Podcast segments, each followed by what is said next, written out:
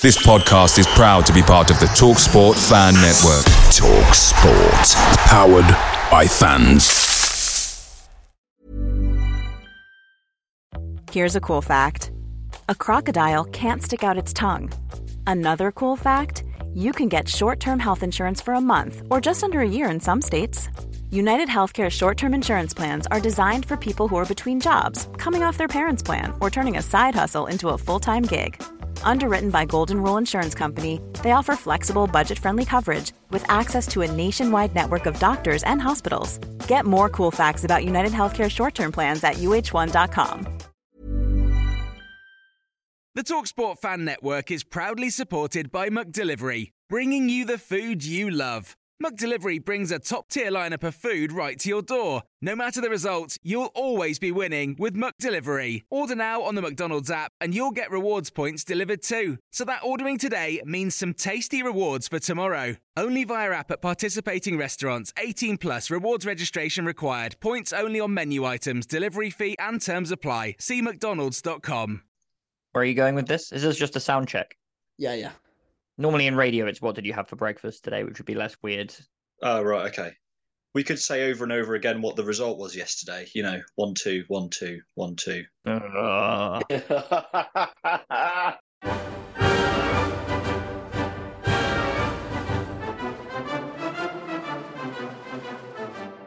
Hello and welcome back to another episode of Green and White brought to you by Argyle Life. Here we go again. A narrow margin loss against a far superior side in this league sees Argyle come away from Leeds with nothing as the home side's Premier League class shines through. There was a glimmer of hope after last week's cancellations, Argyle cashing in on their rail repay as Ben Waine notched his first championship goal to leave Elland Road faithful baying for the final whistle against little old Plymouth. The same crowd, in fact, that reminded me never to wear chinos to, to the football. Joining me on this sunny afternoon, although it's pretty dark now, uh, the man who spent his Saturday hobnobbing with former players and current players' families, Jon Allsop. How's things? well, we're not sure that we were next to a current player's family, but my powers of deduction suggest that we were for privacy's sake. I'll direct anyone who wants to know who that player is to Aaron Hocking's Twitter account, where he did a not at all desperate No. tweet at this at this individual. Hang on, sorry. For balance there, I genuinely thought when you at someone, it's not as visible on Twitter. I just wanted a quick answer. A yes or no from Joe. I did not at it um, in a way that, that was there for traction or likes. Um, or to make myself look like a sado, which it did. Yeah, it definitely succeeded in the, in the in the latter, if not the former. Um, yeah, no good. I was actually wearing chinos yesterday, although not of the ghastly color that got that guy um so roundly abused. It was quite funny actually. My Leeds, I've got a friend who's a Leeds fan who was in the home end yesterday, and he um was asking me, you know, whether we whether we had a play called Gino or like what the Gino chanting was about, and I said I was um similarly perplexed, and it wasn't until today that I uh, saw the videos of, of them chanting about the Chinos. But um, no, my friend was asking if if, if Gino D'Acampo was a celebrity Argyle fan. Yeah, I I think it might must have been their accents. I had absolutely no idea what they were chanting half the time. Mr. Bootcamp himself, Dan Ellard, how's things? Yeah, pretty good. Thanks. Yeah, good. And the raffle winner, that is Sam Down. Thank you very much. Yes, um, won a raffle at work to get uh, extra time off for Southampton away. So very happy with that one to explain that context of that uh, remark. But yes, um, yeah, doing good. Obviously frustrated again with with the result, but we weren't expecting much more, were we? So there we go. Jon, you were desperate to open this one, so I'm gonna let you. I'm gonna let you have it. Go on. Well, actually, what I was going to do, I, I think I said to you um, at 2 0 that I was desperate to open the pod today so I could say in a very simple and declarative way, best side we played all season, move on, and then contrast that with Sam's inevitable subsequent meltdown. Uh, but I guess I actually kind of do have to talk a little bit more about it than that because of what happened after I said that, which was um, us kind of surprisingly coming back into the game. I mean, this this football club never make anything simple, do they? Um, in- including uh, you know, trite analysis on the on the day after pod. Yeah, I mean, I thought I thought Leeds were absolutely the best side we have played this season. I would, um, you know, continue with that judgment, uh, even though they in the end didn't manage to convert that dominance into into a scoreline that reflected it. Um, I think, if we're being honest, They probably didn't really get out of first gear for large portions of the game. I felt they were sort of probably playing within themselves at two 0 and we, you know, it sort of looked when I when I did turn to you and say I wanted to open the pod today, it looked like one of those where we could play till Christmas and not score. That was uh, without counting on the Waine train who came on and, and to be fair to the lad, made a huge, huge difference. And I'm sure we'll get onto his performance in isolation, so I won't go into it too much. Yeah, really well taken goal after excellent build up play first from Scarr and then from Cundle. You know, a goal that was pretty much level with where we were sitting in real time, so we had a good view of it. But but watching it back, the, the technique in the in the cross from Cundle to like get it right onto Waine's foot is is delicious. Great goal. And then suddenly, out of nowhere, having been thoroughly outclassed for the entire game, we were right in with the shot. Um, and you know when you when you do score at Leeds, um, it, it's a fan base, you know, fair play and they make incredible noise, but but they can get nervy. They can start to turn on the team. Um, there's a lot of nervous energy coursing around that stadium, and so obviously when that goal went in, still with you know a good ten plus minutes of the game to go, including time added on.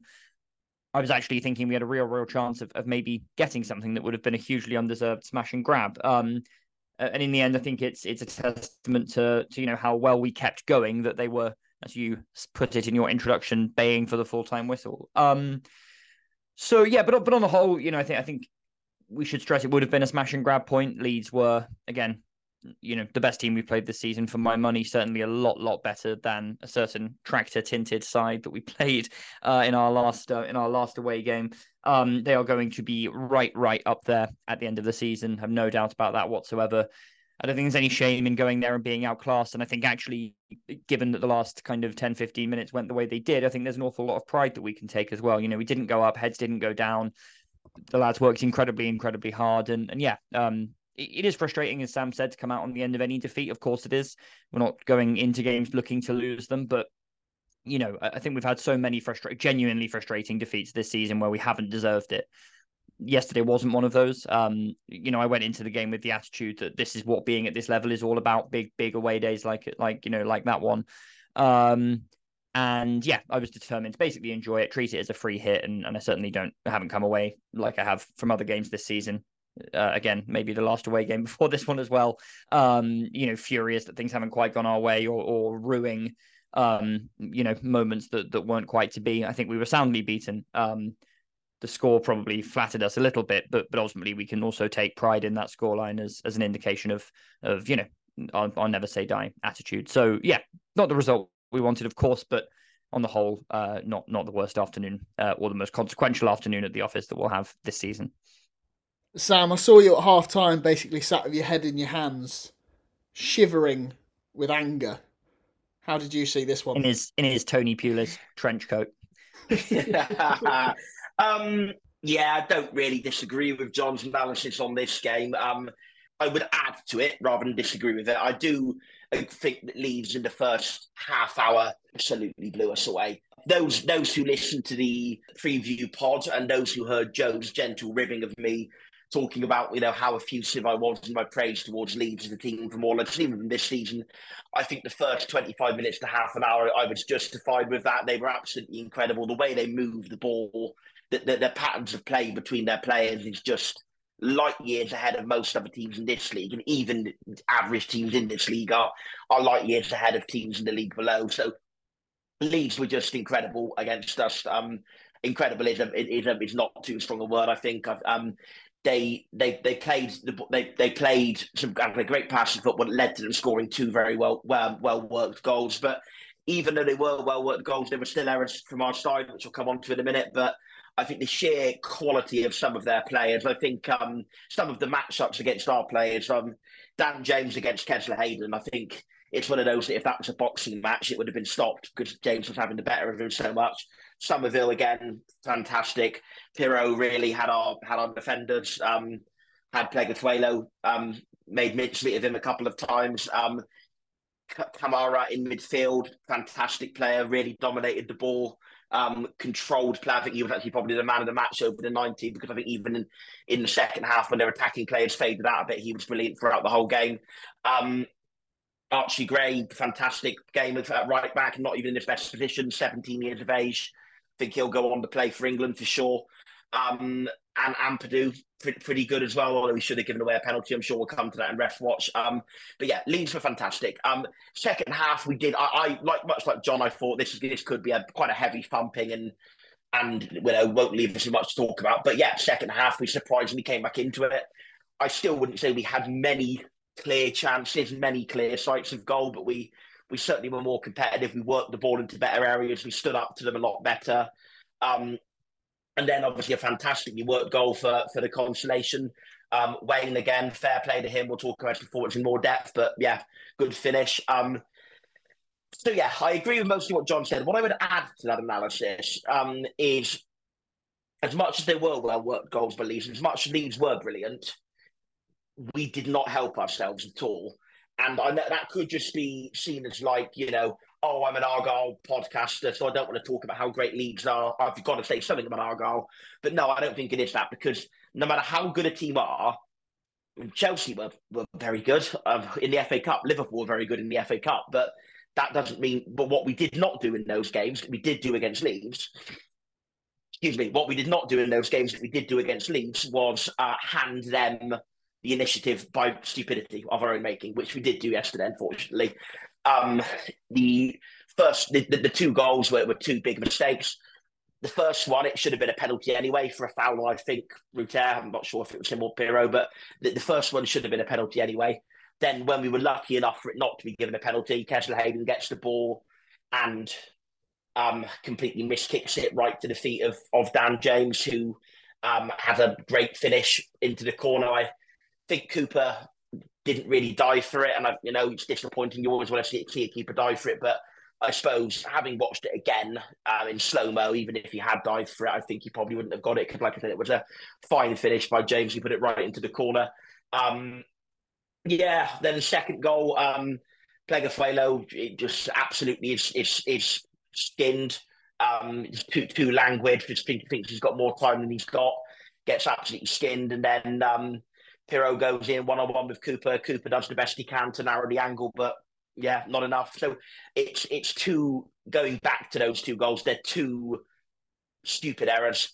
Just Pleguezuelo just caught, you know, picking daisies, um, and Kesler-Hayden just passing the ball to James under that very slight pressure. It wasn't strong pressure he was on from um, Kamara, but he just passed it straight to James and obviously played Pleguezuelo get, get skinned. Um, so that was disappointing. And when you know when you're playing against a team of such quality, the one thing you absolutely cannot do is give them two gifts. And unfortunately, that was exactly what we did. Um, so we were always going to be on the back foot at that point. And as much as the old cliche goes that 2 0 is the most dangerous score in football, the statistics show that if you 2 0 up, you win the game 90% of the time. And that's what happened yesterday. Um, and certainly uh, for a much better team than them, sorry, for a much better team, for the, if I could talk properly today, and with them being a much better team than us, 2 0 up at home, they were almost certainly going to win the game, and indeed they did. So, yeah, disappointing, but um, mitigated by the fact that it was very strong opposition and we got ourselves into the game and we made it a tighter game than it probably had any right to be. And yeah, 2 1 flattered us, I think, a little, but some positives to take from the game. Again, some positives. That's that's me. Just quickly, uh, in the spirit of um, not disagreeing, but adding to Sam's analysis, that obviously, yeah, while you don't want to be making individual errors and, and clearly handing them goals is a very counterproductive and stupid thing to do, I, I, I think that they played within themselves intentionally to some extent. And I think if, if we hadn't made those mistakes, I think they would have found a way to unlock us and put the ball in the back of the net twice, probably uh, anyway. Um, we made it easier for them, but like, I don't think I don't think that you know that those errors were necessarily like totally decisive. Um, I think we let them accumulate a good lead over us, and you know then they were able to put the slippers on and and bring the cigar out or whatever the football cliches is for for that one. Um, yeah, obviously that's that's a counterfactual, hard to prove, and, and obviously if we hadn't made those mistakes and we had been more disciplined, we could have frustrated them and the crowd could have turned and maybe we could have nicked a goal. But I think it's more likely than not that that they would have just fashioned other chances through their own quality, if not through our own sloppiness, and probably punished us at some at some point. We'll keep it to just the two. Sorry, Dan, um, as we know that Fraser finds all three of you giving your thoughts a bit boring. So does he? Yeah, apparently. It's good to get listener feedback, isn't it? Exactly. From our own contributors, especially. yeah. So obviously, um, we put out the full time tweet. Other people have said Ryan Argyle Flyer says defensive errors gave them two goals, although they could have scored a lot more. Mistake not playing Waine for him. He's good enough. Looked better when we went to the 4 3 3. We're going to get onto a little tactics chat in a second, Dan. Um, Barry Evans says a couple of mistakes cost us. I'm delighted for Ben Waine. It seems to be a running theme. Let's find some from Facebook. Louise Hibbert says, Well done, Argo, and our 3,000 fans. I have an, had an enjoyable game and a nice weekend in Leeds. I'm proud of our performance considering we were two leagues apart last season. Um, and um, let's find another random one. Paul Redfern says, well, You'll always be a small club in Cornwall. That's nice. Thanks, Paul. I don't know why I picked that one. Should have read that first. Um, Big words from a small club in Doncaster, isn't it? Exactly. They are, they are famously in the same league as Rotherham. Dan, onto the tactics chat then. Obviously, Schumacher named his starting 11, switching back to the back five for this one. Pleguezuelo slotting in alongside Gibson and Scarr. No Ben Waine. I initially thought that signalled Whittaker through the middle, but no. Cundle started in that false nine. Do, do you think we set up correctly, and what did you make of Luke Cundle's role?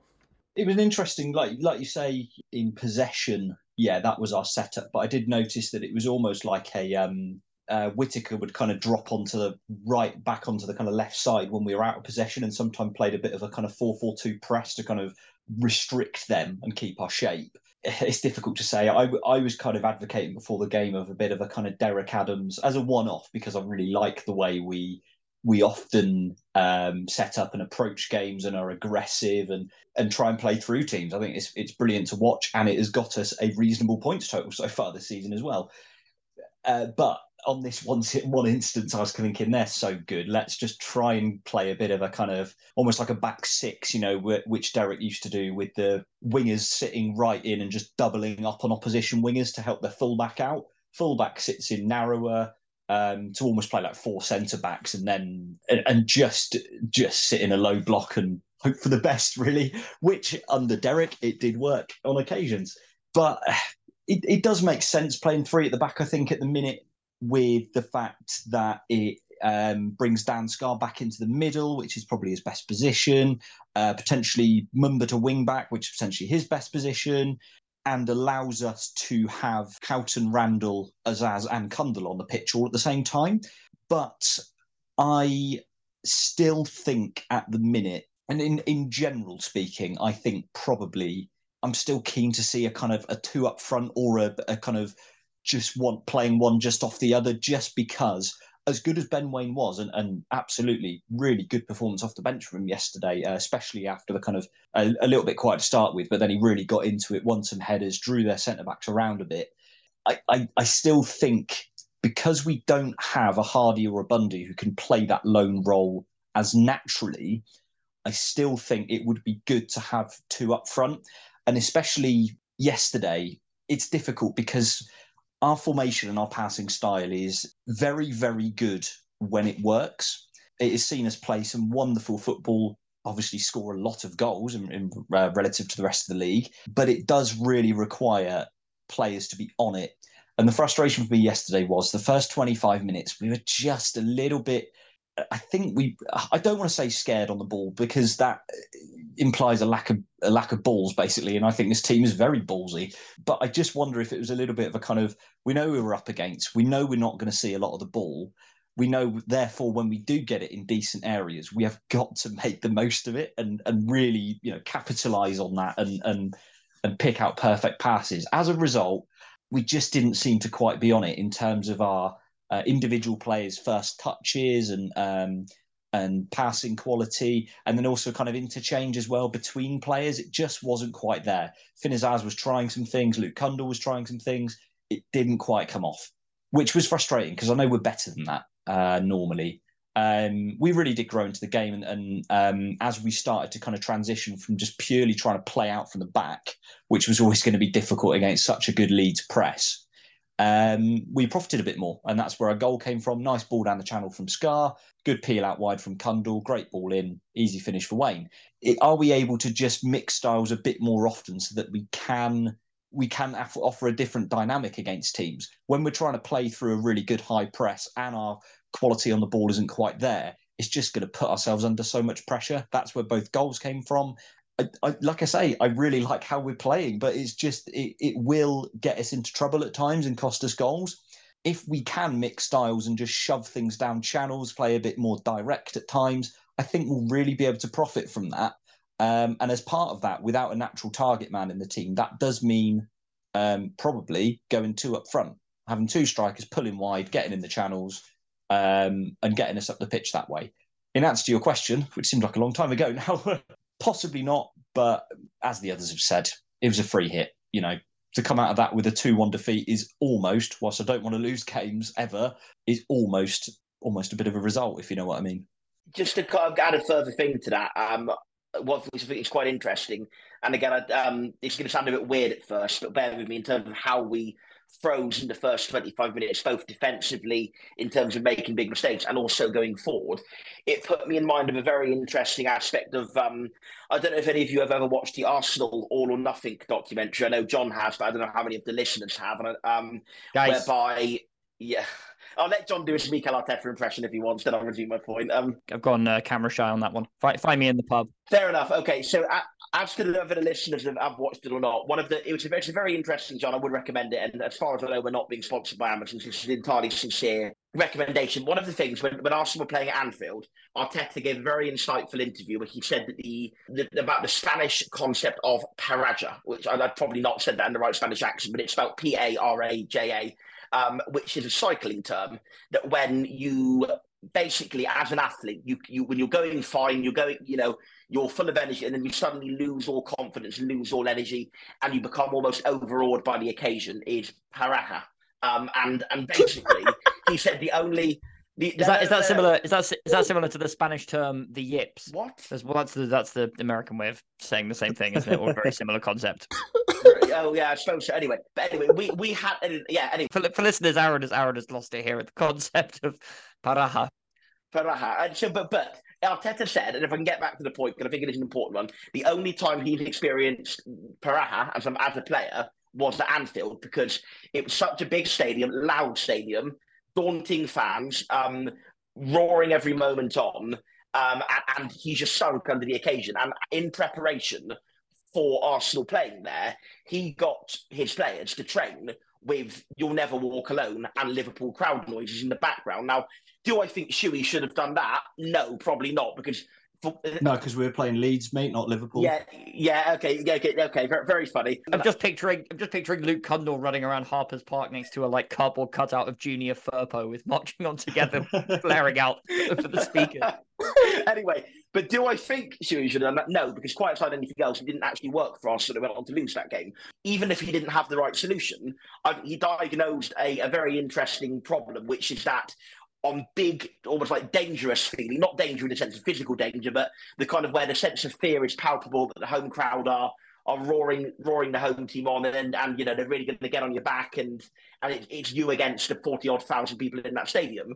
On those occasions that concept of paraha can come into play whereby we just completely freeze our legs start to wobble heads go on the occasion and they, and we're just nowhere near playing to our full capability and nowhere near trusting our processes. And I think that happened both in the defensive sense and the attacking sense, just because it's it's such a loud stadium, it's such a big stadium.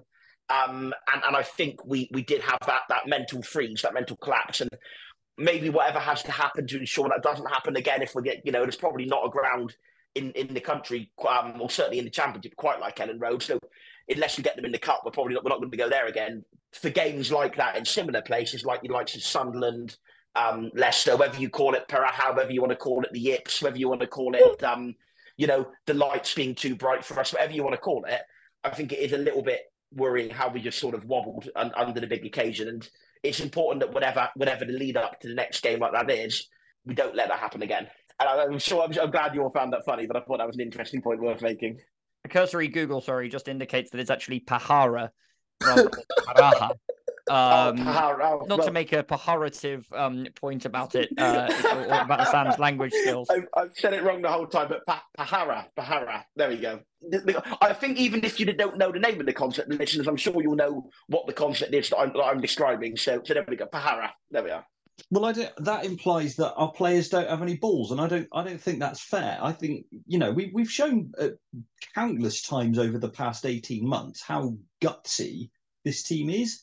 Do you not think that's a little bit sounds a bit? Well, Look, it's called it's called home advantage for a reason, and as proven by the the game that sticks in my mind from the last week to prove that was the um, Copenhagen United game because Copenhagen were terrible, and then all of a sudden that red card just changed like a light switch, changed the atmosphere of the fans and the whole feeling of the game. All of a sudden, United were on the ropes and Copenhagen battered them twice. But you know, does that not kind of give out the message that we're a little bit spineless and we can't kind of cope with pressure? Because the last twelve months surely haven't taught that taught us that.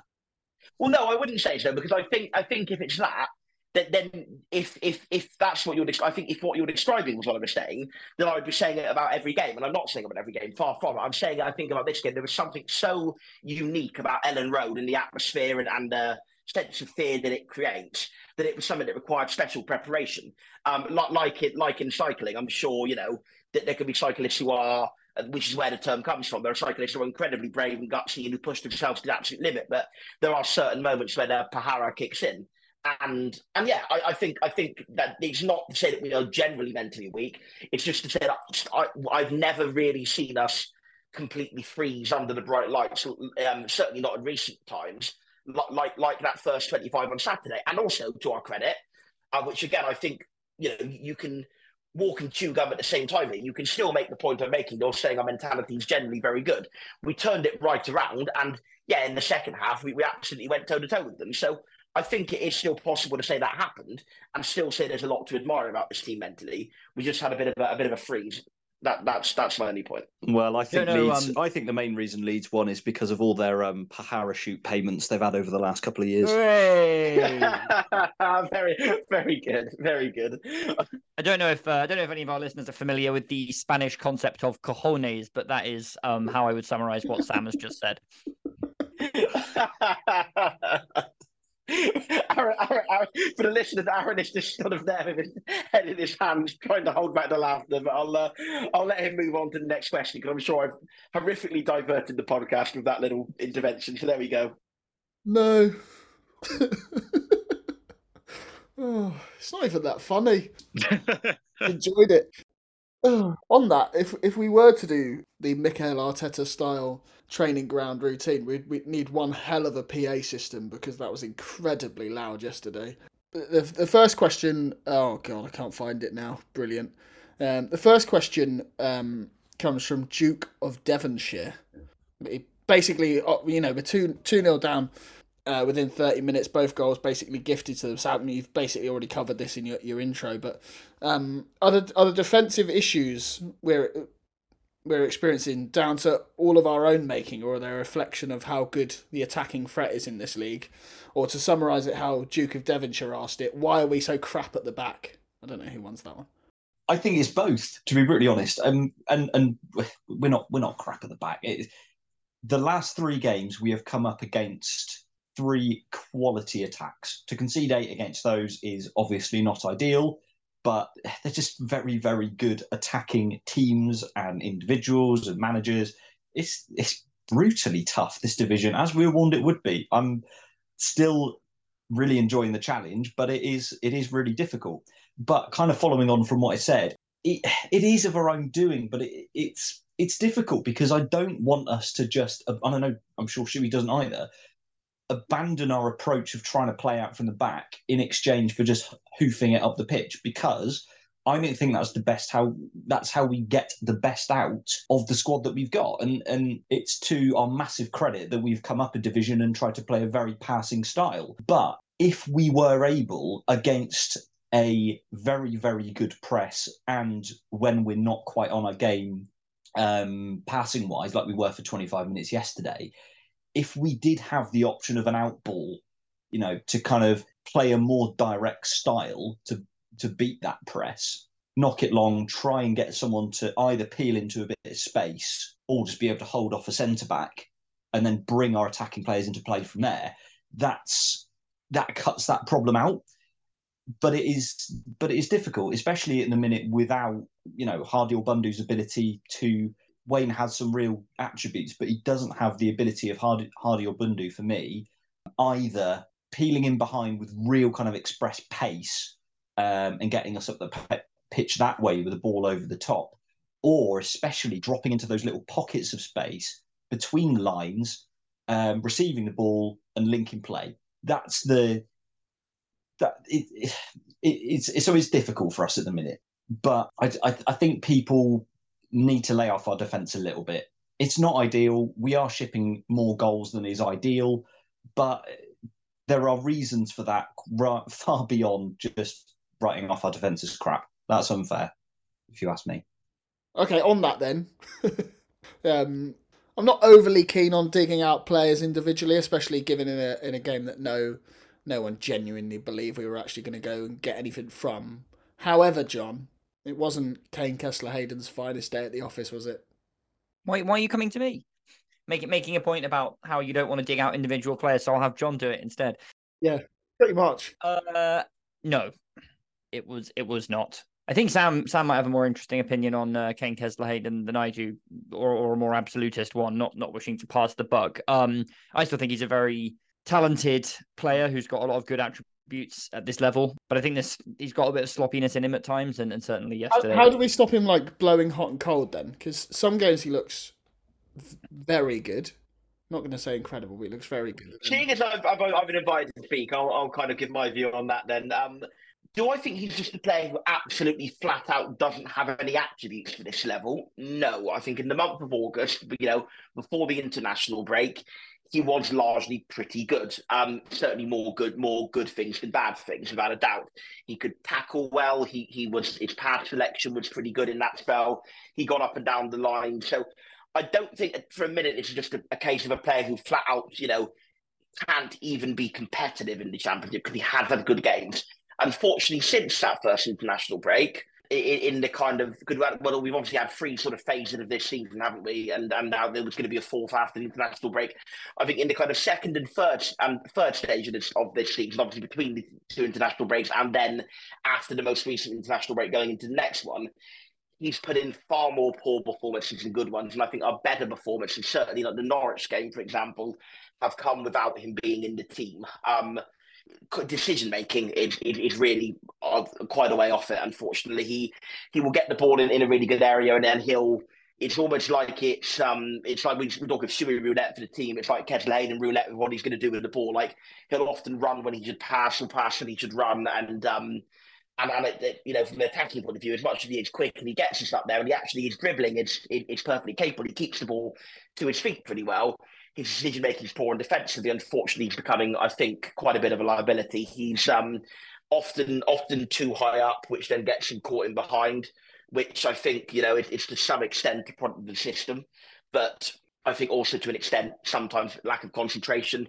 I think his his his man marking is leaves an awful lot to be desired, um, and I think the the playing out in the box can often cause us a lot of problems, like the one I mentioned for the first goal yesterday, but also the Sheffield Wednesday game, which was the game that we did win. Um, I think it was quite quite poor in in that game as well. Um, to be honest with you, so yeah, I think I think he is somebody who I think is is at the minute doing more bad things than, than good things. If if I'm completely honest about it. Um, and yeah, I do think he probably needs to run out of the team. I'm not saying you know send him back to Villa, never play him again, because I think he has shown some, that he does have some good points about him. But I think it's been quite a sustained spell of poor performances now. And I think Joe Edwards, who look, is he is he a championship player in the sense of would he get into many other teams in the league? No, no, he, he he's quite limited in that regard. But I think he, even though he may not quite have the highs of Kesler Hayden on his best days, he also doesn't have the lows of Kesler Hayden on his worst days. I think he's a he is, uh, as his nickname goes, steady Eddie, isn't he? He's, he's somebody who will put in a, a, baseline level of performance he rarely drops below. Even when he was having a really bad game, like at Watford earlier in the season, he was getting torn a bit of a new one in the first half. He really adapted to it. He dropped that bit deeper. He he began to anticipate the runs a bit better, and he pulled it back during the game. And and I think his leadership, his standard of professionalism, is something that broadly does permeate itself to the other players. And again, I haven't fully checked the stats to back this up, but we were talking, well, Joe was talking the other day about Randell's sort of plus and minus record. Our, our, our record when Randell's in the team must be pretty good. I think that's probably true of Edwards as well. And I know this again, I'm diverting a bit away from the question, but the point I'm making is I really think for the for the coming games, like Edwards needs to spell back in the team because ultimately, at the start of the season, there was a lot of a debate around do we pick people who are in theory better players but may not have the same leadership, or do we have, or do we pick someone who's a, a safe pair of hands, really permeates that leadership forward, even though he might not have the same skill set or the same pace? So far, we've gone for the first option, and I don't think it's really paid off. I think Edwards needs to be in the team more, and I think Kesler Hayden is is making too many mistakes for now. I think he needs to spell on the bench, maybe a spell coming on in games if if we're you know if, if we need a player of his skill set yeah, I don't think he's playing well, to be honest. And and that yesterday was just the latest in a long line of many games where he wasn't quite up to the standard in my view. Oh, that was an abrupt finish. But obviously, Sam, as well, you know, Mickel Miller missed out on that one. He'll be back um, for Sunderland, won't he? So obviously, maybe maybe we do start with the back four and Joe Edwards with Mickel Miller on the left. Maybe that's how we that's how we target that one. One one thing, if I'm right to jump in there, Aaron, oh, um, sure. I would Yeah, say KKH has has been criticised for obviously the the um, mistake for the goal yesterday. It is just worth pointing out that you know whilst I appreciate first of all that Kesler Hayden hasn't been on great form recently, and that Miller had a couple of good games at left back. You know, uh, earlier in this in this kind of run of games for the Middlesbrough game, Miller made a number of errors which either did cost us goals or could easily have um, cost us in the match in that Middlesbrough game. Uh, the first goal, he got caught too high up, went too tight to his marker, let him in behind, and that led to their um, led to them working their way into the box and scoring. Um, and then there were two others. Um, the foul right on the edge of or just inside the box in the second half, which should have been a penalty and or a red card, and also um, when we had a had a corner which was cleared out to him on the halfway line, he mistrapped the ball. Middlesbrough broke, and if it wasn't for a brilliant last ditch interception by guess who, Kesler Hayden, they would would almost certainly have scored. So I'm not. I feel like I'm probably going too far the other way, just because I think Miller has got a lot of credit, which he a lot of it he's deserved, um, and Kesler Hayden has got a lot of stick. I just think there's not. I, I wonder if a lot of people are kind of you know put Miller, Miller on a bit of a pedestal and are really kind of kicking Kesler Hayden, whereas actually I don't think there's that much between the two players at all. I um I I think Kesler Hayden is better than Miller. There, I said it. I think I, I quite possibly agree with you. Yeah, I'm not. I I've been impressed by Miller a lot uh, in the last couple of weeks, but uh, there's probably some recency bias in that because before that I wasn't impressed with him at fullback at all. So yeah, I I I would be inclined to agree with you, but I'm at the minute uh, it's probably difficult to pick between the two of them. There you go, Sam. You've been outvoted two to one.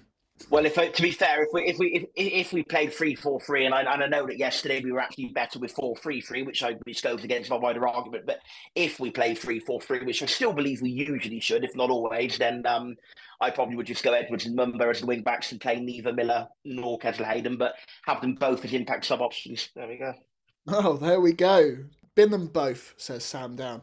Um, onto onto the four three three. Then, um, obviously Schumacher makes uh, those changes. Have to give him some credit for that. Obviously, for allowing us to be more competitive, but obviously we do need to factor in the fact that Leeds sat off us a bit and allowed us a bit more time on the ball too. Obviously, Ben Waine and Callum Wright were my two standouts from the bench. Um, appeared to drag us up that pitch a little bit more, and Waine provided a bit more of a, a vocal focus point after obviously Ben Waine as well notching his first championship goal of his career. I'll give you this one, Jon. Why not? Is uh, O Wellington, so you can guess where their allegiances lie. Ask: Is Ben Waine the best ever? The the best ever what The best ever. Ki- Kiwi striker we've had in the championship. I mean, no, he's not. I just realised he's not. Um, oh, I'm so sorry, Rory Fallon fans pricking their ears up there. Just just quickly, I will come on to Waine who I think deserves an immense amount of credit for yesterday. Uh, but would say before that, that when you mentioned the substitutes who were standouts, I really thought Freddie Issaka did fantastically well. He's next.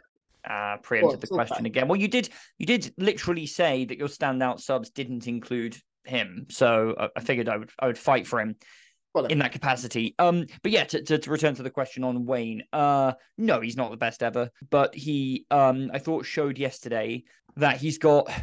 Yeah, I, I I've long said about about Ben Waine, probably on this podcast, certainly in private conversations. I really think he has something. That something I think is tenaciousness uh, or tenacity, even to use the, the correct word. Um, I think he's got an eye for goal. He's got good positioning. I think he's eager. I think it's undeniable there have been quite a lot of games in which he's struggled for us. I also think he hasn't had the sort of run in the team which I think would allow you to arrive at a kind of definitive judgment on him as a good signing versus not. One of the criticisms I think that is undeniable, uh, with all of that said, is that he, he's not necessarily always looked like the best impact sub off the bench yesterday I thought he really was. Um, as you uh, as you tried, and I think just about failed to say, he was um, a, a real focal point up front in a game where we right. uh, in where we had been missing that. Mr. Albright for a living knows words. All right. Yeah, the, the temerity. Um, and Sam knows words in multiple languages, though. To be fair, so um, need to I need to take a back seat on that one. But uh, no, he gave us a focal point up front when he came on. I think he gave a lot more structure to the team. He took his goal really, really well. I mean, it's a it's a pretty you know one that if you'd missed it, you'd be very disappointed. But it's um you know he's, he's kept up with play really well. He's in he's taken up a great position. And when he's picked out, he's it's not it's not you know it's not a total tap in, right? He still has to kind of make sure he gets good contact on it and, and turn it in, you know, a, sort of aerial ball. Yeah, I mean, it's, it's a fairly easy finish, but but one, I think, where he, he got himself in the right place to do it, and, and, and that kind of puts it down to me as, as a good goal. He also won the ball in the air a few times, which we, uh, which I think was useful as we sort of switched to a slightly more direct style, as um, either Dan or Sam alluded to earlier, um, at, le- at least at times. And, and once again, you know, the thing you can never accuse him of is is not trying, not being willing. He, he was all of those things once again. So I, I- you know, I'm not going to sit here and, and pretend that I would have started Waine yesterday. In fact, I actually said on, on the train up to a friend of ours that the the exact lineup that ended up starting would be the one that I would play, uh, albeit my kind of uh, supposition with that, as I think uh, everyone else's was, would have been that Whittaker would have played through in the middle more as a striker. In the end, we sort of didn't really have a striker, and I think that for the reasons Dan laid out earlier, we just looked like when we actually did have those rare moments where we went on forays forward in the first half, it looked like we were sort of desperately wanting someone to run in behind and kind of have that final option that we usually do, and and it just wasn't there, and, and we sort of petered out. Waine, um, I'm not saying you know necessarily would have been that option running in behind. I don't think he's as good at it as Ryan Hardie is, for example. But you know, in hindsight, and again, hindsight is 2020, he may have given us a bit more structure from the start. I don't, you know, think it likely would have would have changed the result of the game because, as I said earlier, I think Leeds were that good that you know a, a number of different ways in which that game could have played out. I think they would have found the gear needed to to beat us. But but I think you know one of those things that maybe where we did tie a hand behind our own back, not just the defensive mistakes, maybe was being a little under ambitious on the on the going forward side of things. So so I'm not going to criticize Shuey for not starting Waine because I wouldn't have done either. Um, but I think in hindsight, it, it probably would have been better if he had started. And certainly, yeah, when he came on, it's it's one of his more positive performances in, in an Argyle shirt. Um, delighted for him to get the goal. So yeah, in answer to the question, the greatest ever. Finding it hard to think of a metric on which that would be that, that would be true. Um, Blonde haired championship strikers Argyle have had. Uh, New Zealand, New Zealand, I meant to say. I completely gaffed up the execution of that joke. Um, But yeah, um, honestly, before I can't immediately remember any other strikers with blonde hair at all, so that may still be correct. Uh, Paul Gallagher, I guess. Yeah, Yeah. Paul Gallagher's definitely our best blonde haired championship striker, but Ben Waine's our best blonde haired Kiwi championship striker. There we go. Nathan Lowndes. Definitely ginger rather than rather than blonde. Um, if I can just give my two pennies worth on on on, on Waine, because I feel I, I may be one of the ones who's criticised him the most on the podcast. One thing I did say after last week's podcast is that I still would have started at Elland Road, just because I think when you move someone in there who's not a natural striker, kind of anticipating it would be Whittaker, but I know Whittaker have actually interchanged with Cundle quite a few times throughout the game. I think Cundle was actually the one who was officially marked as being the central striker, even though Whittaker, I think, played there quite a bit. A, you kind of take them both away from from where they're best, and I think Cundle was definitely better when he was moved, you know, away from the striker role fully in the second half. And Whittaker, we know how brilliant he's been this season in his best position. Think when you kind of faff about having someone there who's, who's not a striker, kind of, kind of is a half striker and whatever, unless that's actually part of your game plan to play with a false line like it was for Spain, if it's just something you do as like a fudge because you don't really want to play Waine there, I think you do more harm than good. Because as critical as I was of Waine, and I have been of Waine, I did very much say I think we need to give him at least one more chance to the road because you, you, you lose a lot moving other players out of their best position and you don't really gain a lot from doing so. Because did did, did Cundle come deep and link up play better than Waine did uh, in the Middlesbrough game? Yes, slightly.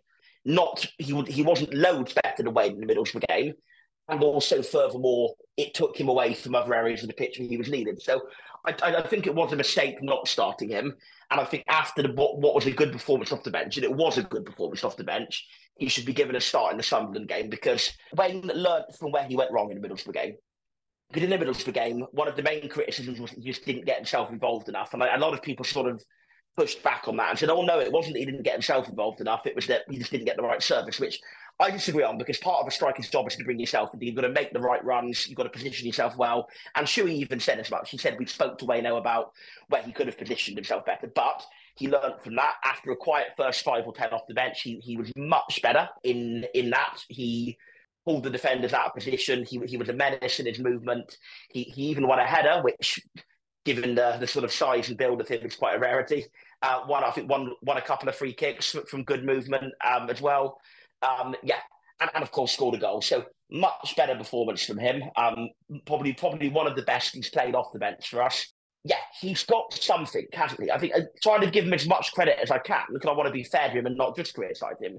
Despite how frustrating he can be at times, his goal per minute for us has got to be pretty good if you count the cup goals as well, because he, he he's had five, ten minutes off the bench. I know Ipswich he was on for quite a bit longer, and yesterday he was on for quite a bit longer as well. But generally, his substitute appearances have not been for long. They've generally only been after about the 80th minute or so.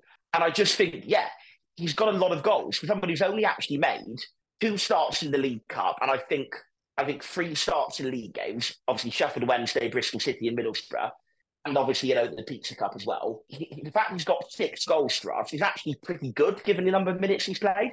Probably is one of the best goals minutes ratios at the club, and naturally you would probably expect the striker to have one of the better goal minutes ratios at the club. But it still shows to me that for all the stuff he doesn't do very well, he, he has he is a poacher and he has got goals in him. So I think, yeah, give him another chance. If you don't want to rush Hardie and Bundu back, even if Hardie and Bundu are ostensibly fit to play, hamstrings are a nightmare if you rush them back because that could so easily get aggravated. We could be looking at another two months back. So I think start Waine against Sunderland. Hopefully we'll have one or both of Hardie or Bundu to come off the bench. But um, start Waine, see how he does, and let's just hope that another one falls his way in the penalty box like it did because he's definitely got qualities in that area. That is what his skill set is, and long may it continue. It's a game of two halves, and so is this podcast, so it's time for a break. we'll be right back after this advert that's trying to sell you something. A lot can happen in three years, like a chatbot may be your new best friend. But what won't change? Needing health insurance. United Healthcare Tri Term Medical Plans, underwritten by Golden Rule Insurance Company, offer flexible, budget friendly coverage that lasts nearly three years in some states. Learn more at uhone.com. Picture the scene. All of your mates around, you've got your McNugget share boxes ready to go. Partner this with your team playing champagne football. Perfect. Order McDelivery now on the McDonald's app. There's nothing quite like a McDelivery. At participating restaurants, 18 plus serving times, delivery fee, and terms apply. See McDonald's.com. Dan, Jack Anstey, really sorry. I'm really bad with words and names, um, which really helps hosting a podcast. isn't that isn't that Taylor Swift's producer? That's one that's one for the Swifties listening, of which there are probably very few. Okay, well we can we can use that as um, bait to get some more to listen. Jack Anstey asks, "Is Issaka one of the most exciting and the most promising youngsters we've ever had?" I'd love to say so, and it, it, he is a very promising young player. I think it's brilliant that he's being trusted to be involved um, in first team matters at his, his very young age. Let's just temper expectations on him for now. He's, he's a very, very talented player. You okay? No, I just looked up Taylor Swift songs to use um, as puns, and she's just got a song that's called "Slut," and it made me laugh. Sorry, carry on. the level of discourse on this podcast. Oh my god, this is going off on massive tangents. It's like the Tifo podcast. This is just going off on ridiculous tangents all the time. I have to say, uh, my um, a pun you could use could be Fred Taylor's version. Have that one for free. Okay, anyway. The album, the album is the album's called Red. Ooh, tough crowd. Let's just shake it off and let's let's go again. Um, what we're talking about Issaka. yeah, I, I, I really want I really want to say that he is. I really want to say you know he's he's going to be a multi-million pound player and he's going to be he's going to be a pivotal part of our future he's going to make us a lot of money. But it's it's just such early days. You know, through a variety of factors, often outside the control of that player themselves. I, am kind of springing to mind back in our kind of admin days of 10 years ago, we had uh, Matt Lecointe, who was a massively promising young player, played for England at youth level. And then sadly, through injuries, the guy retired within a couple of years, which is, um, yeah, really unfortunate. You know, so I don't want to kind of plant my flag and say, yeah, he's definitely going to be a, a, a pivotal part of our future when, you know, it is it is too early to say. But let's see.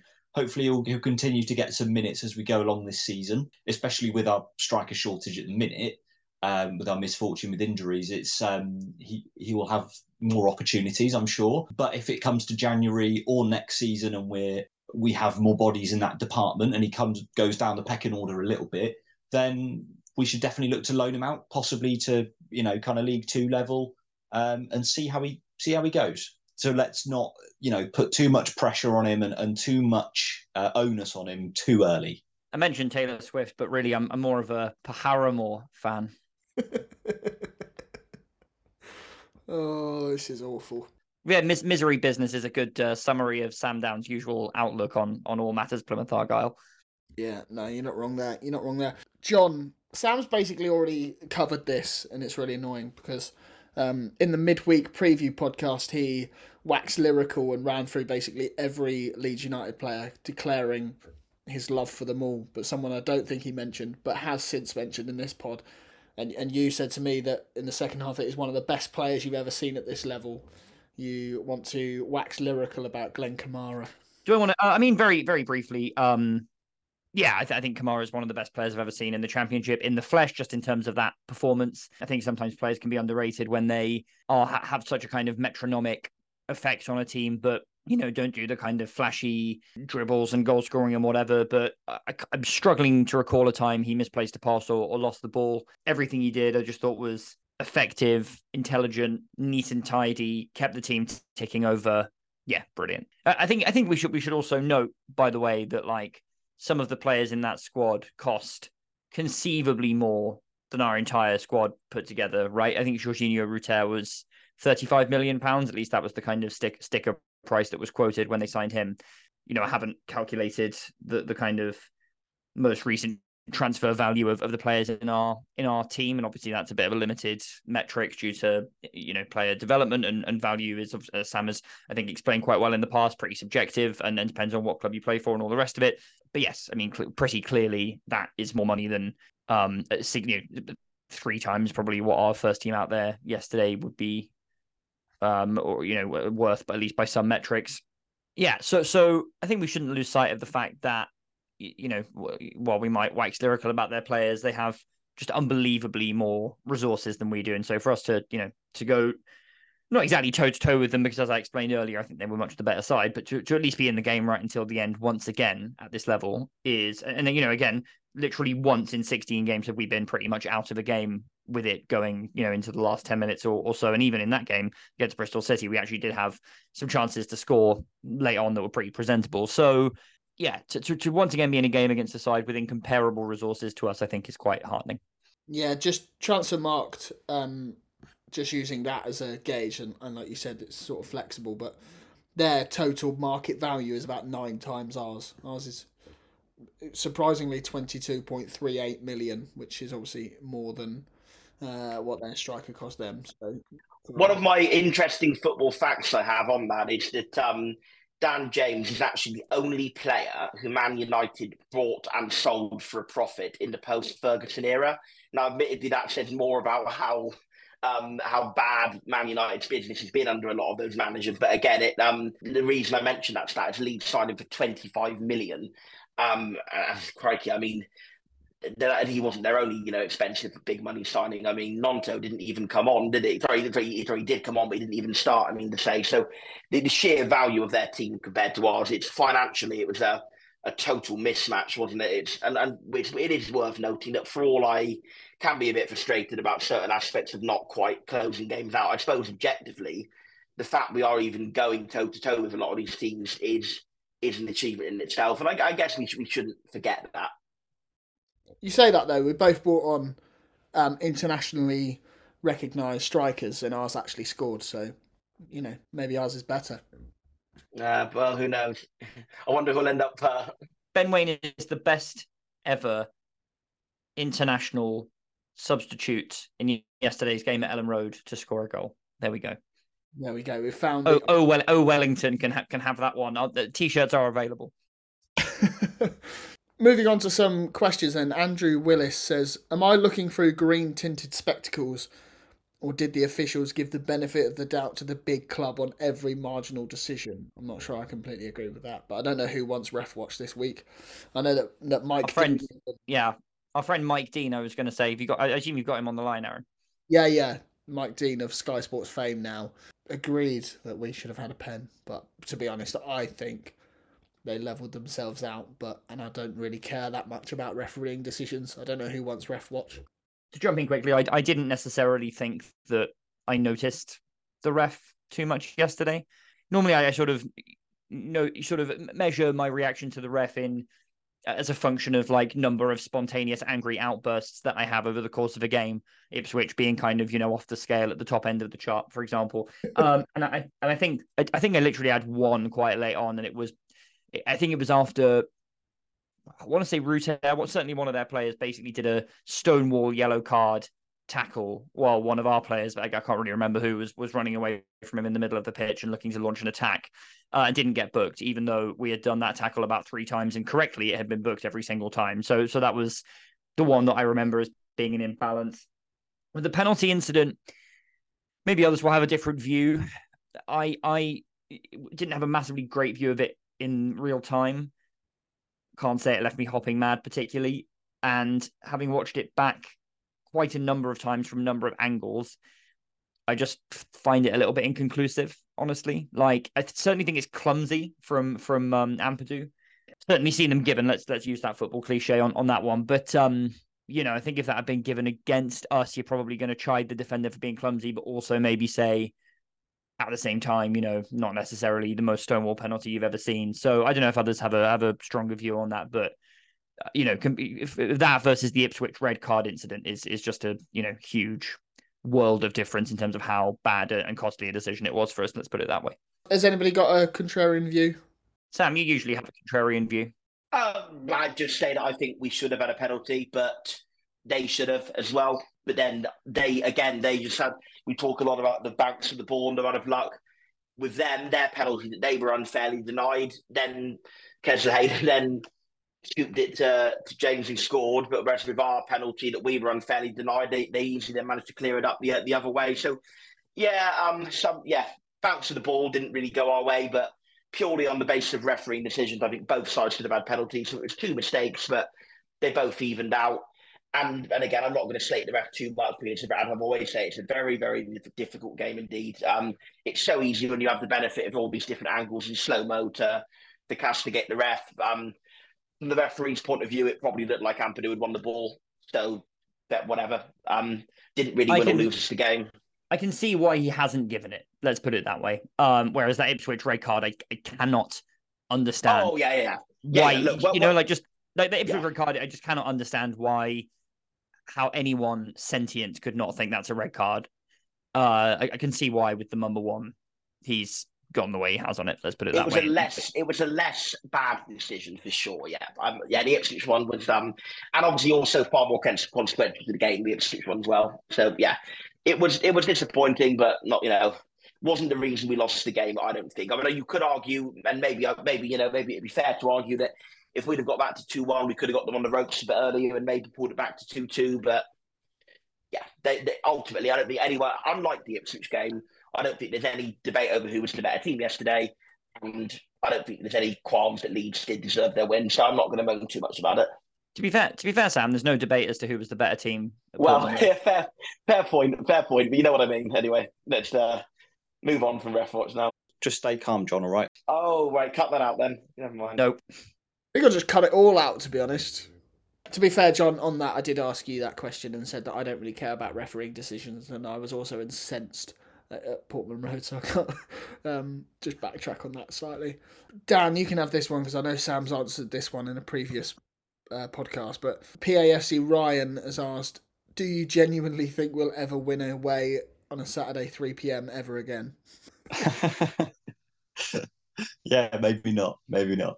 It will come at some point, I'm sure. Although, uh, kind of ironically, I think, yeah, Sam said yesterday, and, and I, I think, yeah, I think this this is right in this stacks that Leicester is now our only one before the end of this calendar year. Is that right, Sam? Yes, indeed it is. So from the 15th of October 2022, considering we then went on to win the league of 101 points, who would have possibly thought we'd not have a Saturday 3 p.m. away league win? Uh, Leicester is our only one left. We have a Tuesday night at Coventry, a Wednesday night at um, QPR, a Friday night at Southampton, and a Boxing Day Tuesday at Cardiff. But Leicester is our only remaining Saturday 3 p.m. away game until the 13th of January uh, which is Huddersfield. So if we don't win either of those two, that record will go on beyond 15 months, which is quite incredible. We're winning at Leicester. It's happening. I'd be impressed. I'd be impressed. It's, it's a strange one, and and funnily enough, um, a stat I had in the back of my mind, um, which is kind of weirdly looking in kind of symmetry with this season, is um, uh, for those of us, those older generation Argyle fans might remember um, the season we got promoted to this level uh, in the mid 70s under Tony Waiters. That first year back up in the second tier, we didn't win a single away game all season.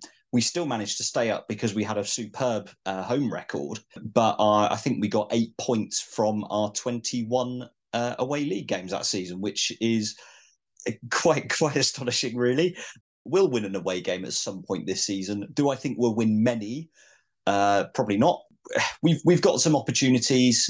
We've still got to play a lot of the teams. Just kind of thinking off the top of my head, a lot of the teams down near the bottom we haven't played away from home yet this season. Certainly, uh, all the bottom three: Huddersfield, Cov, Millwall, Stoke, all the teams around us really. We're we're yet to play away from home, so that kind of lends lends itself an opportunity.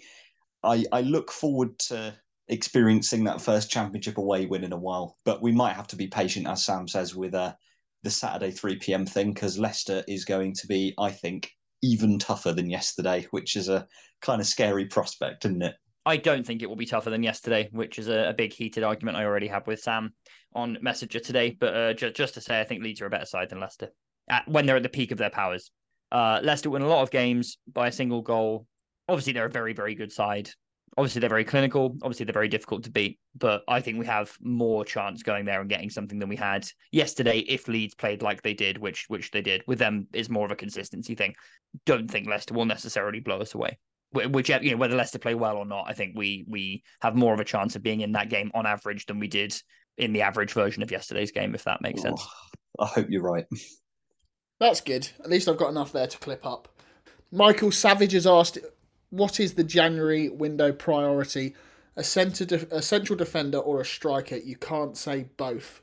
Uh, yeah, um, it would ideally be both. Can't say both. Right-sided centre back. Um, I think Pleguezuelo is not up to pace of this of this level. Unfortunately, I think clearly he he is a good player in in the right system and in the right setup. But I think, whilst I'm not saying that the Dutch league is it's the pub league. I think one big difference it does have in the championship is yeah. Whilst I'm not saying the Dutch league is an awful league, I think one big difference it has to the English league that I think you lot notice a lot when players go to Premier League teams is the tempo is so much slower, and often players who come from the Dutch league expect to have more time on the ball than they've got. Sometimes they're caught caught for pace, caught on the ball, um, too languid, and I think all of that has described how Pleguezuelo's play, to be honest with you. Um, I think I know he, he's, he's a player who, who is quite beloved by the Green Armies. It's probably not going to go down very well me saying this, but I think in the games, I think there's a reason why he doesn't get picked in a four. I think in a three, his weaknesses are protected a bit better because there's more defensive players. But even yesterday, like I think he made a big mistake for the goal. He wasn't convincing throughout. Um, yeah, I think in all honesty, you have to judge on merits. I thought he looked a great signing on paper when he signed but I think you ha- you have to judge on what you see rather than what you necessarily expect is going to be the case. And I think in the games he's played by and large, I think even the Blackburn game we won 3 0, we got mad a match, and I came on here and said I didn't really think he was that good. We conceded four against Palace when he played. Um, he was pretty poor at Preston. He's, he's been poor in a lot of the games he's played, is my, is my completely honest opinion. Um, and I just think there is the possibility he might get up to speed and he might adapt. I'm not saying for a minute he won't.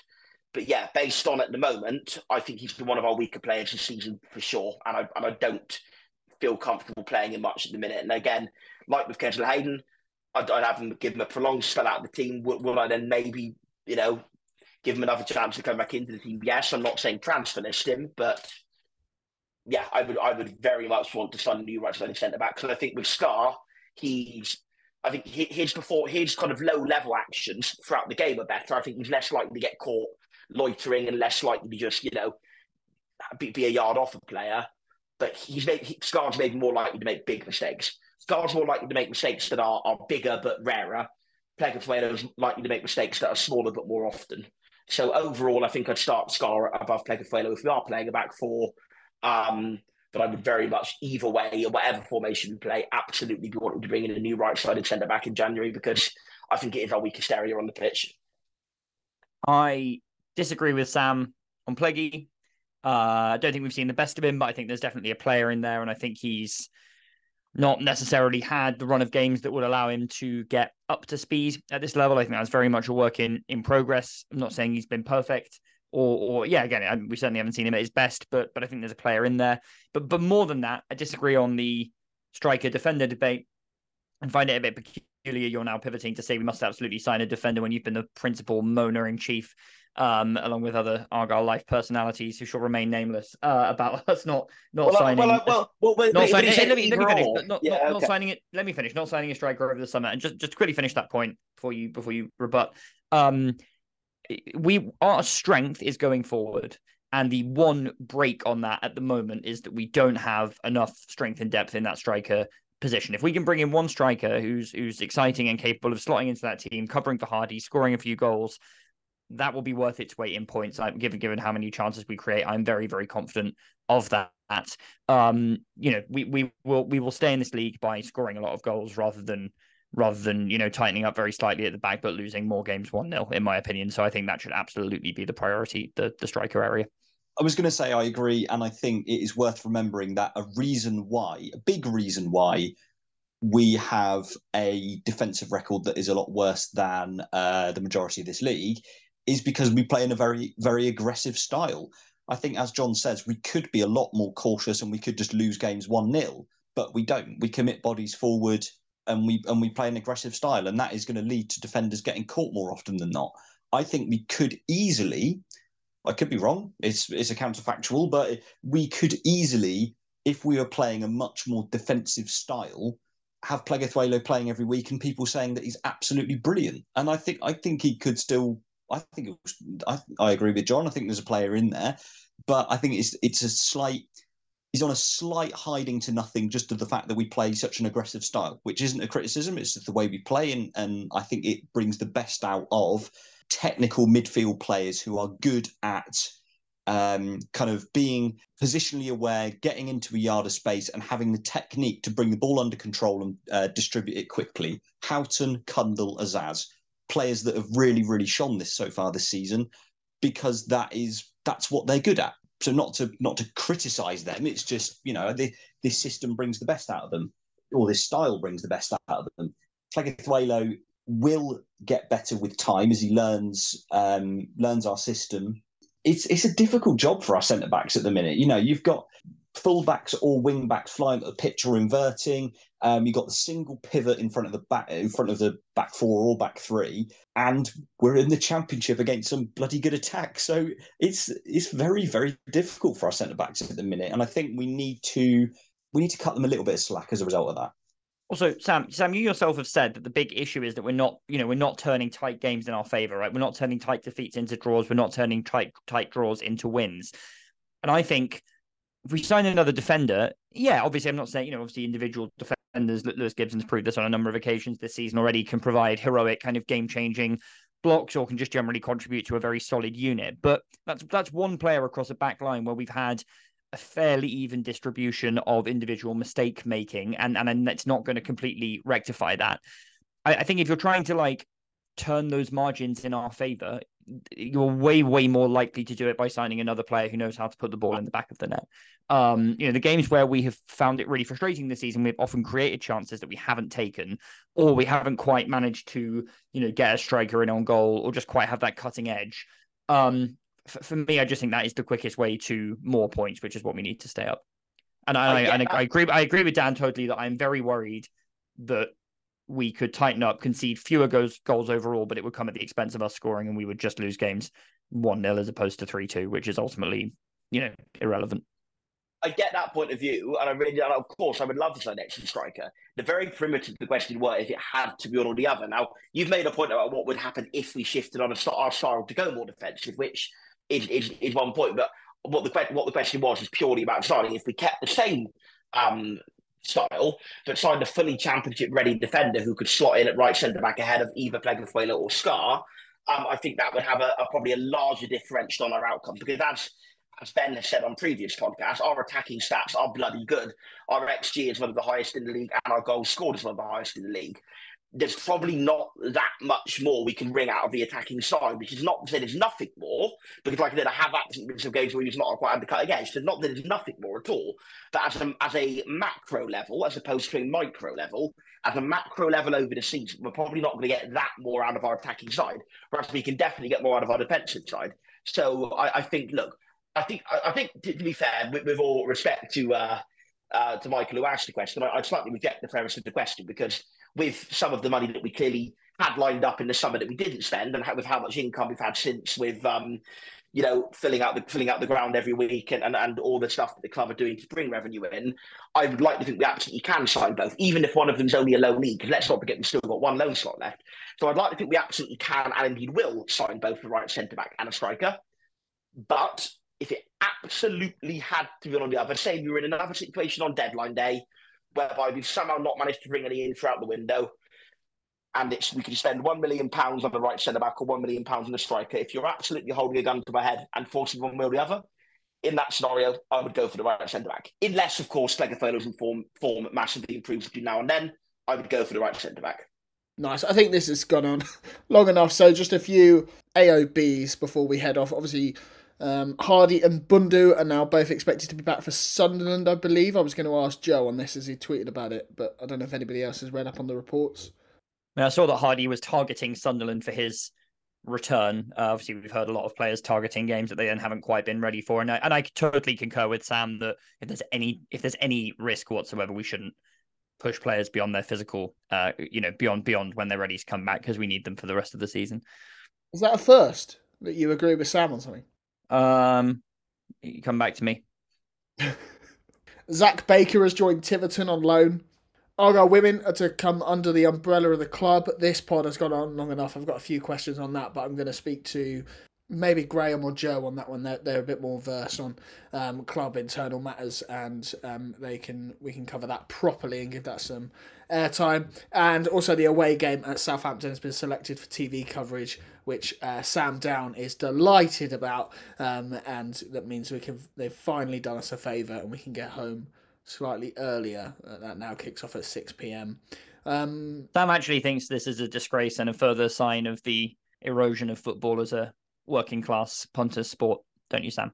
Well, well, yeah. Thinking, I, I normally when you kind of mock me for my views, I push back on them. But yeah, actually, I, I kind of do think that as much as it will. Oh no, I'm not. I'm actually. I'm, I actually wasn't yeah. for once. For once, I actually wasn't mocking you. I was trying to accurately uh, characterize. Yeah, you know opinion. what? I'll you know what then. Since, since I know it's been a long podcast, but you know what? Since we brought it up, yeah, I will it will it benefit me personally? Yes, because frankly, I'm not, I've got the whole day off work, and the next day is Saturday, so I'm not in any way. So I'm able to go to the game anyway. That doesn't matter. And, and yes, it is it is kind of nice that I'll be getting home at you know maybe more like midnight rather than two a.m. or whatever. But from the fans' point of view, I, I don't think it's great to have a game on a on a working day starting at six p.m. Obviously, weekday bank holiday is fine. You know that is that is a bank holiday, but Friday 29th of December is treated as a working day. I mean, yes, you know, I know that a lot of people have two weeks off over Christmas. Not not everyone does, but a lot a lot of people do. But so many people will be working that day. I think even for like look, for away fans, it's not going to make a big difference. It's far from a self-interest thing because away fans, unless you can get, you know,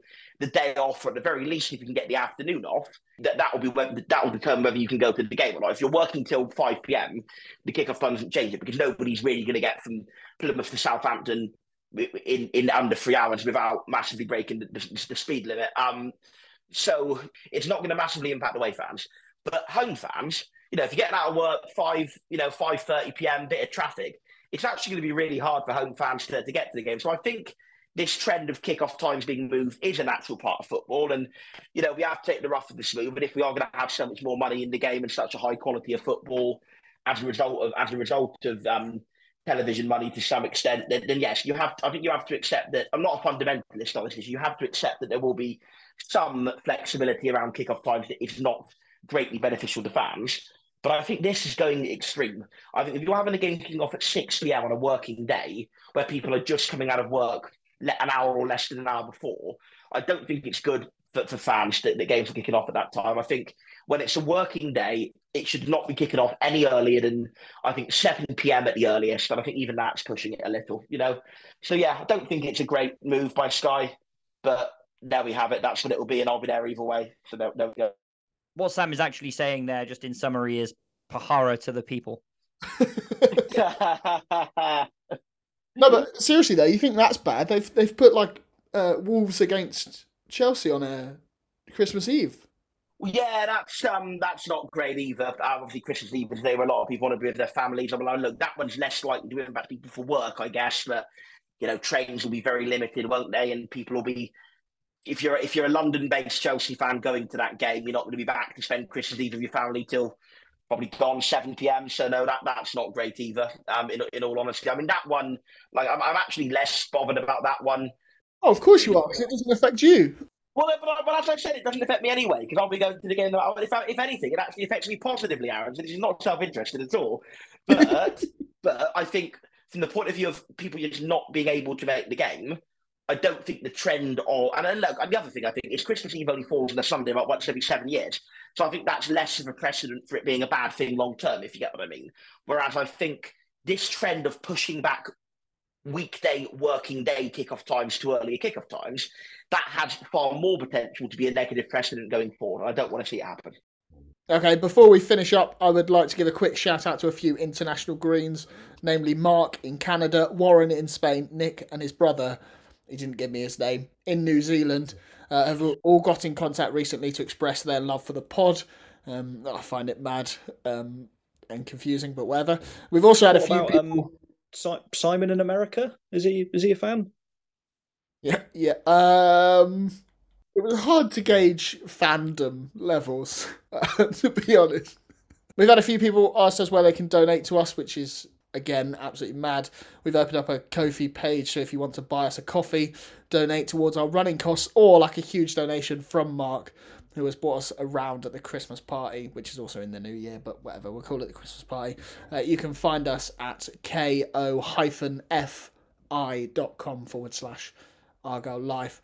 Do we not have a Patreon account? Brilliant. You're desperate to get that in there, so I'll, I'll leave that second one in. Also, over the international break, we have two big My Argyle Life episodes coming out. The first on Thursday, the 16th, not the 19th, the 16th. Um, so make sure you subscribe to make sure you don't miss out on that.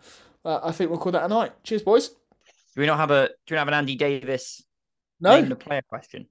Again. No, no. Okay, I think we'll call that a night. Cheers, all. Cheers, mate. Perfect timing. Away days are great, but there's nothing quite like playing at home. The same goes for McDonald's. Maximize your home ground advantage with McDelivery. Order now on the McDonald's app. At participating restaurants, 18 plus serving times, delivery fee, and terms apply. See McDonald's.com. Planning for your next trip? Elevate your travel style with Quince. Quince has all the jet setting essentials you'll want for your next getaway, like European linen premium luggage options, buttery soft Italian leather bags, and so much more. And it's all priced at 50 to 80% less than similar brands. Plus, Quince only works with factories that use safe and ethical manufacturing practices. Pack your bags with high-quality essentials you'll be wearing for vacations to come with Quince. Go to quince.com slash trip for free shipping and 365-day returns. This podcast is proud to be part of the TalkSport Fan Network. Talk Sport. Powered by fans.